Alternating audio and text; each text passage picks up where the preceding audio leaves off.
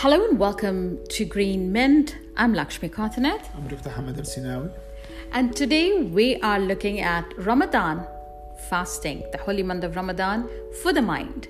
Yes. Although it's all to do with actually staying away from food since you know daybreak till uh, sunset, but it has got to do something with the mind too, right? Definitely. And just for correction, it's not just food, but other pleasurable activities. So okay. Smoking is not allowed. Any form of sexual behavior is not allowed during the day. So for some people it means lots of willpower, and also for some people who are used to or addicted to things like smoking, coffee, illicit drugs, most people feel they uh, ought to respect the month. So if they're fasting, they're not allowed to smoke or drink coffee, obviously, or you know use drugs.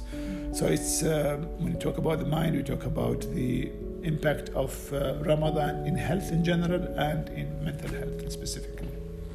Uh, what different ways can people take this month and utilize it for their mental health? Yeah, so Ramadan is uh, thirty days or twenty-nine days of the year. Most people, uh, Muslim people, look forward for it. It brings up change, so it changed not just in the working hours, but lifestyle in general. So hopefully this year, with COVID restriction being relaxed, we will have more of the social part, which most people enjoy. So Ramadan becomes an occasion for meeting friends and family, for you know, being kind to others. And obviously you are not expected to be kind only in Ramadan, but that's you get extra reward. So you probably... The whole one component of fasting is having feelings for people who have very little to do with. So people in Your Ramadan, compassion is exactly, you're passionate, you give out money to other people, you pray, you read Quran, you reflect on your behavior.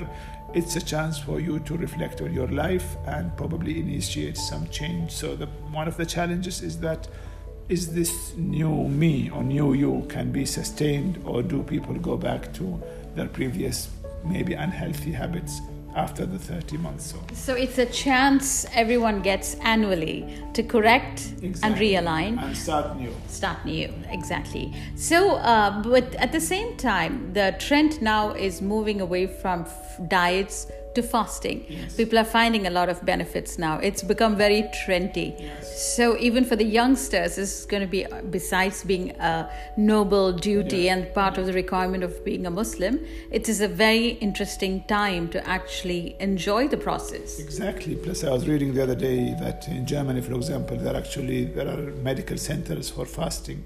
They treat people with obesity through fasting. And obviously there is a, not a relatively new trend in dieting called intermittent fasting, intermittent fasting. Which is very much similar to uh, to what's happening in Ramadan. The only difference is that you're allowed to have water and coffee mm. when you are supposedly fasting, but the longer time you stay away from, uh, away from food, that's where you feel the health benefit uh, in terms of losing weight. Uh, sometimes people feel that's willpower, so there is a reward system. So I'm doing it because I could stick to this. In Ramadan, people feel also willpower, that even if uh, you are serious with your fasting, you could be alone, food in the fridge, but you feel like I can do this. I can continue fasting regardless if it is a hot weather, if the fasting hours in some countries can exceed sixteen hours. For example, in U K, when I was studying there, you would be fasting for up to sixteen hours, and uh, You know, you have to go to work, but then you feel like you are doing it for a for a better cause. Yes, uh, and intention is very important. Like you said, it's not only just food, but it's also anything to do with pleasure. Yes. But there's a third element, which is to do with the mind and what you have in your mind, intentions, yes. and to stay away from negative thoughts against anyone. Exactly, and gossiping mm-hmm. and things like bad-mouthing other people. You know, being less aggressive, although when it comes to reality, some people, especially when they are addicted to smoking and coffee, they, there are incidents of higher rates of road rage, because people, you know, their body misses the substance, they become edgy, they're easily provoked because they, so that's why you could see some people get too angry during the day, and probably this is where it might be useful for people who are uh, coffee lovers. They could cut down gradually.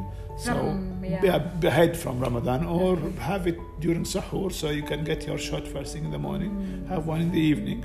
or maybe gradually wean yourself off it, or try uh, decaf, which has still has some caffeine but less than the normal coffee. So there is a lot of preparations to do. Exactly. Although it is difficult to say to people, you know, don't think negatively, don't gossip, because no one wants to accept the fact that they do. Exactly. So it's about being self-conscious, being mindful, and ah. trying to do your best. Okay. Yeah.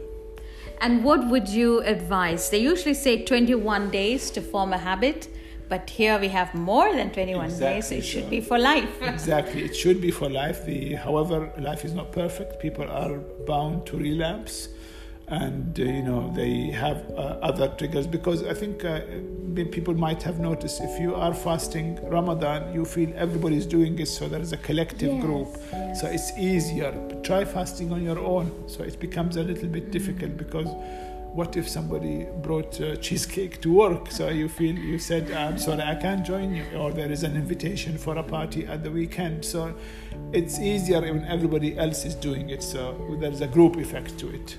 Uh, the issue of twenty-one days, it's been scientifically shown that you, if you keep a habit, it's easy to sustain it. However, there are other factors pulling you out to go back to the previous life. Temptation is one of it. Uh, probably uh, the structure of the day, because Ramadan, you know, working hours are different. Some people stay up longer at night during Ramadan, either visiting people, others, or you know, having a meal. And that's another issue, that uh, not everybody who's fasting will can easily lose weight, because some people, they get, their mind got conditioned to certain foods that is might be unhealthy, but they felt it's part of Ramadan. Yes, uh, I understand this clearly, because there are some traditional Uh, part of the cuisine, exactly, which we know now that may not be the healthiest thing and to you do. You see them in any hypermarket or supermarket. You work through those tons of bottles. Yeah. We're not going to mention names. Okay. Yeah. So um, also there is an element of anger management that can be practiced now. Yes. Because um, intention again, you're yes. hurting somebody else, and yes. their thoughts process are being affected.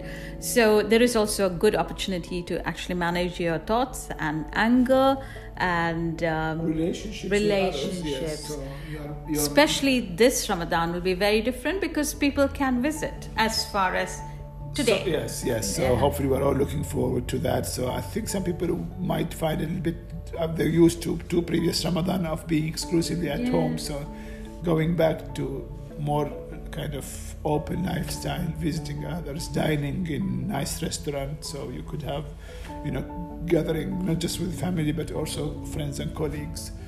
Uh, so something to be looking forward to. Okay. Sounds very good, uh, Doctor Hamad. Anything else you would like to advise as we close? We probably should wish everybody a happy Ramadan, and uh, yes. Yes. And uh, happy Ramadan, and enjoy the whole wonderful month.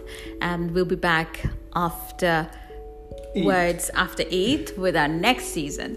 So thank you so much for joining us today. Thank you, Lakshmi. That's Doctor Hamad al-Sinawi, and I'm Lakshmi Kartanath. Until next time then, take care.